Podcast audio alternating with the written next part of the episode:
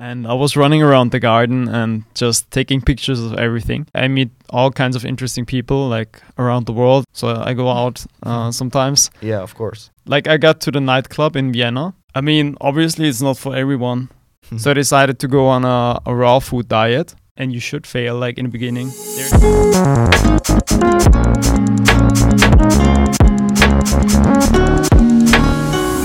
Hello, guys. We would like to welcome you to another episode of ESBD Talks podcasts. This episode is special because it's our it's delivered in English. My name is Kristína, and together with Michal, Hello, hello. we would like to welcome here our special guest, Austrian photographer and businessman Daniel Gepp. Welcome. Hey, thanks for having me. Daniel, thank you that you accepted our invitation to this podcast and came, came here to Six Eye Studio in Brno. First of all, Daniel, thank you that you come, and we would like to know something about your career as a professional photographer. Uh, I've read about you in a Gewinner magazine that uh, you've recently been booked in Dubai. And by the way, our listeners can find the link below in the description for this article.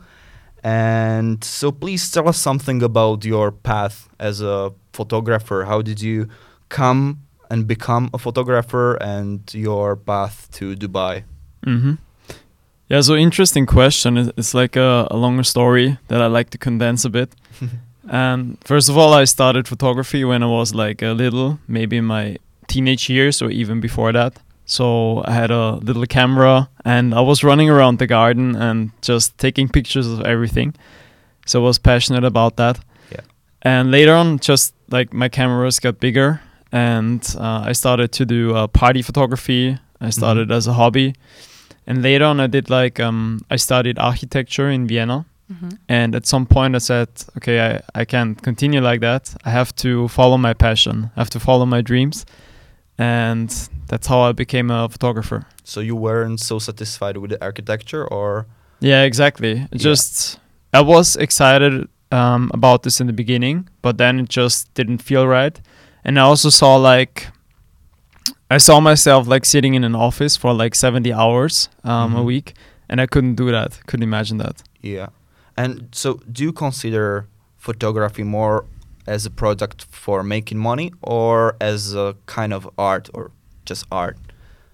I would say that's the the difference between a professional photographer and a hobby photographer is like um, the professional one knows how to do sales Mhm. because that's an um, that's an important part of doing you know work and entrepreneurship. yeah, of Mhm. course. So I would say it's both, um, and you have to be good at at both things. Mm-hmm. Yes. So, was there any person you photographed uh, that like earned your respect? That, uh, by the way, mm, they achieved something in their life, like some kind of your role model that you took a pictures of. Mm, I would say I, I meet all kinds of interesting people like around the world and during the photography jobs, but there was like people in Dubai Mhm. um, that kind of inspired me to to to better myself and to to improve and to to live to my peak basically yeah Okay, and you kind of rooted in Dubai. You liked it, or how how was it in Dubai? Because you were there, like I read in the article, like you were there during the COVID. yes So, but now you are living in Austria, or how is it right now? exactly so dubai was also interesting story um like i got to the nightclub in vienna so i go out uh, sometimes Yeah, of course. and i met like this guy he wanted to take some pictures of himself and we we had a very good vibe so we did a photo shoot in vienna Mm-hmm. and pictures were amazing. And he said, "Hey, man, I'm I'm going to Dubai. Um, just let, let's do another photo shoot, but we can do it there." So that's how he invited me to to Dubai, and then I got invited a second time. And there's like you have to imagine like this. There's a, a social circle there. It's like also a lot of business people, uh, people that invest in crypto and all that stuff. Yeah. And these guys, they were so happy with my service, with the pictures, that they recommended me in the whole social circle.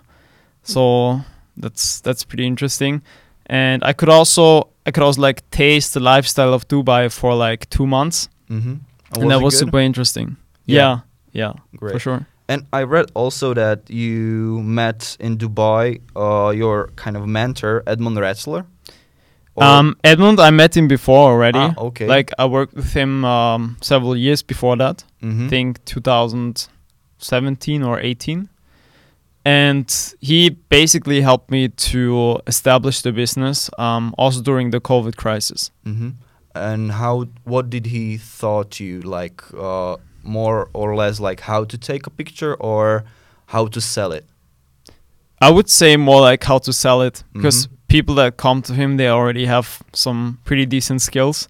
Um, but usually, as we said in the beginning, um, photographers lack the, the sales skill, not Yeah. the photography skills. yeah, great. So this would be your advice to to improve to young photographers to improve their sales skills more if they want to be in this field, or what would be your advice to these people? Yeah, I mean, you have to look at the person Mhm. um, and and the specifics, but I would say, like, yeah, most people can, like, if you're ambitious about photography, Mhm. then probably you already um, you have some skills, and most people like the sales skills in particular. So, yeah. But I I would also say that if you get people that um, are on the level that you desire, you you can get much faster there. Great. Okay. So let's tell, take this conversation to the second part, and that's your business. So let's talk about your business, and you are mainly focusing on the fruit market. I mean, like Fruchtbote, your company, Mhm. and tell us something more about it. Like, it's a re- we know that it's a retail company that retails the fruit, but how did you come to this business? hmm So it was also originated in the story I told you about university. Mhm. Like I didn't feel like I was on my path, and I had to realign myself. So I had some health issues back then, uh, in terms of burnout, Mhm. and I wasn't happy with my situation. So I needed to get something that I'm passionate about, and Yeah. need to get my health in order. so I decided to go on a, a raw food diet okay. Yeah. and yeah i'm doing that for about uh, five years now four to five years and i decided okay if i if i can somehow get to the source of all the fruits then it would be like in my best interest and i also love to deliver like healthy stuff to other people Mhm. so it's kind of a win-win situation That's very interesting. So, who is your main customer? Is it like B two B business or B two C business? it's usually um, b2c but Mhm. also some like um, business owners that order stuff yeah Great. So like I can come to the fruchtbote.com and order I don't know like kilo of papaya or Exactly. any, anything like that. Okay. or like durian or yeah. stuff from Thailand. Yeah, because I was interested that you are mostly selling or retailing the exotic fruit, Mhm. mostly from Thailand or stuff that many people didn't even taste or Mhm. don't know even the taste of this fruit.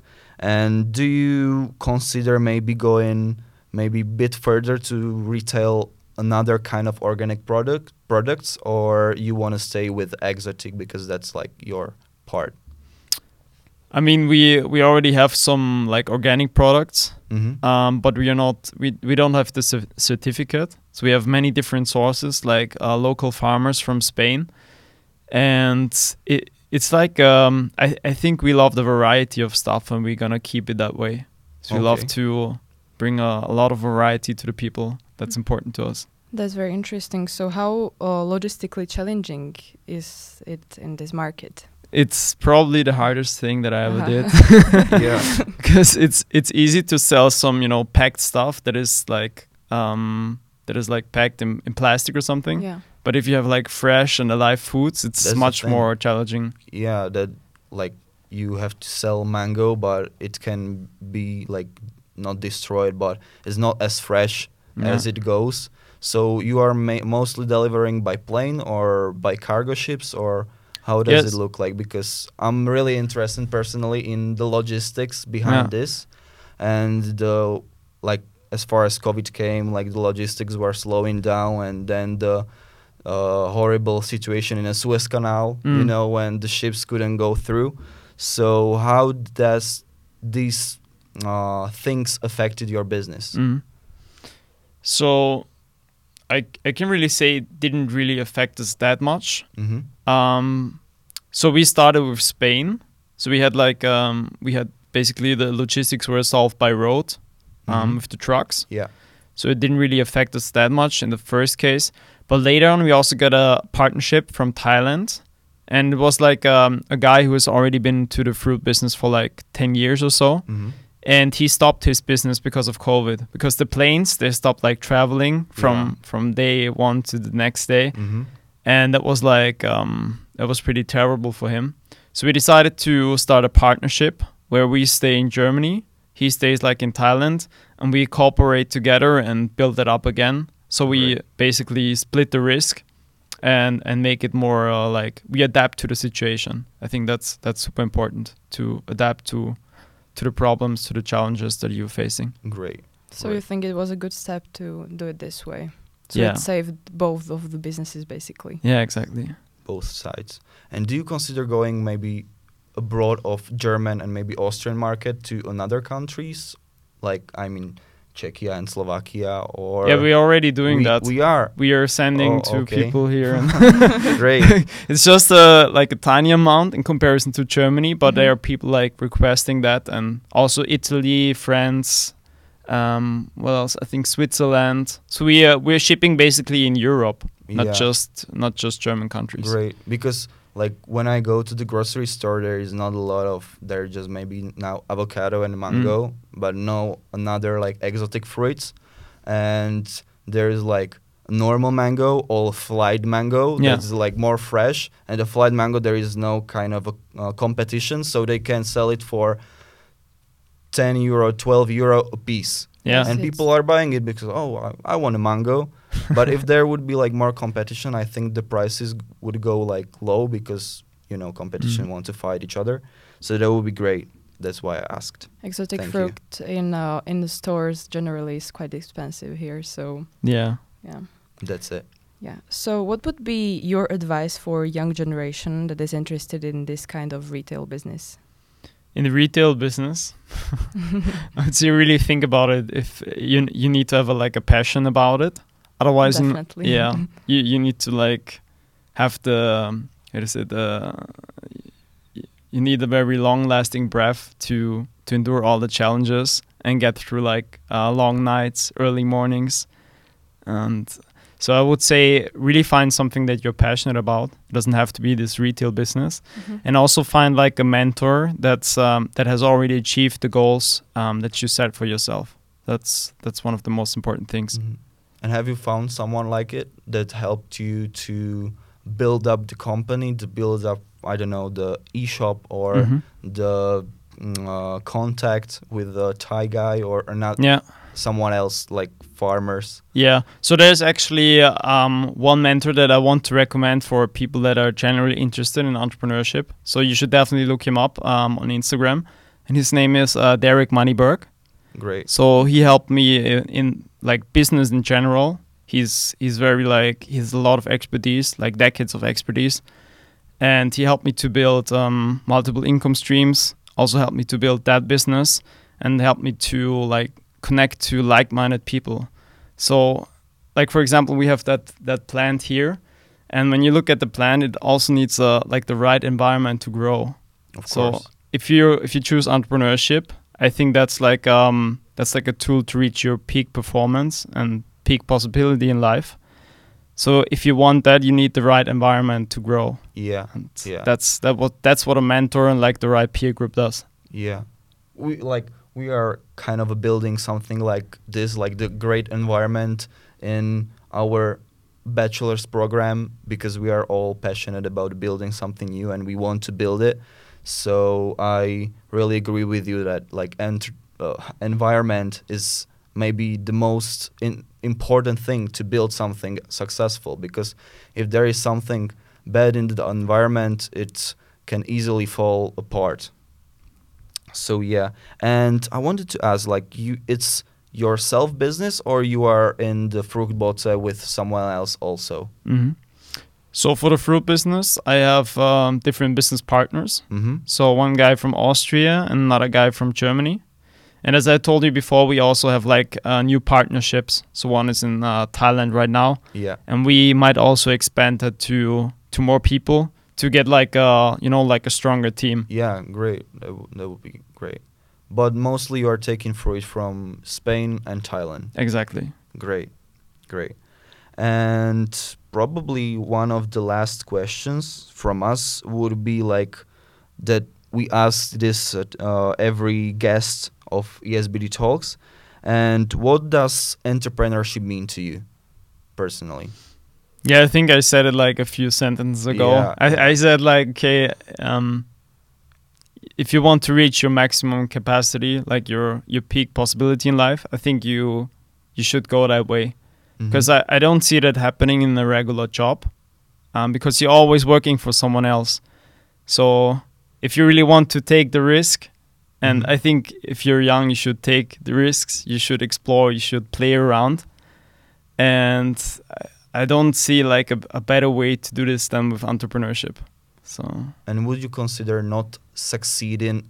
It's something you can uh, take advantage of and learn from it, or it's something like you failed, you have to pass away. No, not pass it away, but leave the thing behind and maybe get to some corporate and make money from it, or just like you have to fight.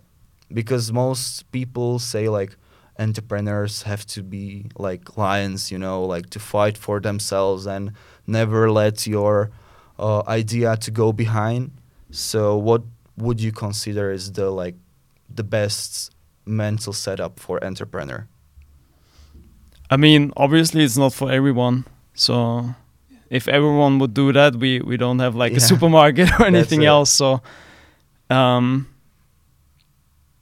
I really feel like it's for people that want to give like hundred percent. Like if you go into the boxing ring and you see like two people fighting with each other, Mm-hmm. if I ask you the question, okay, if the guy gives like hundred percent in the ring and the other guy gives like eighty, who is gonna win? Probably the the hundred percent guy. Exactly.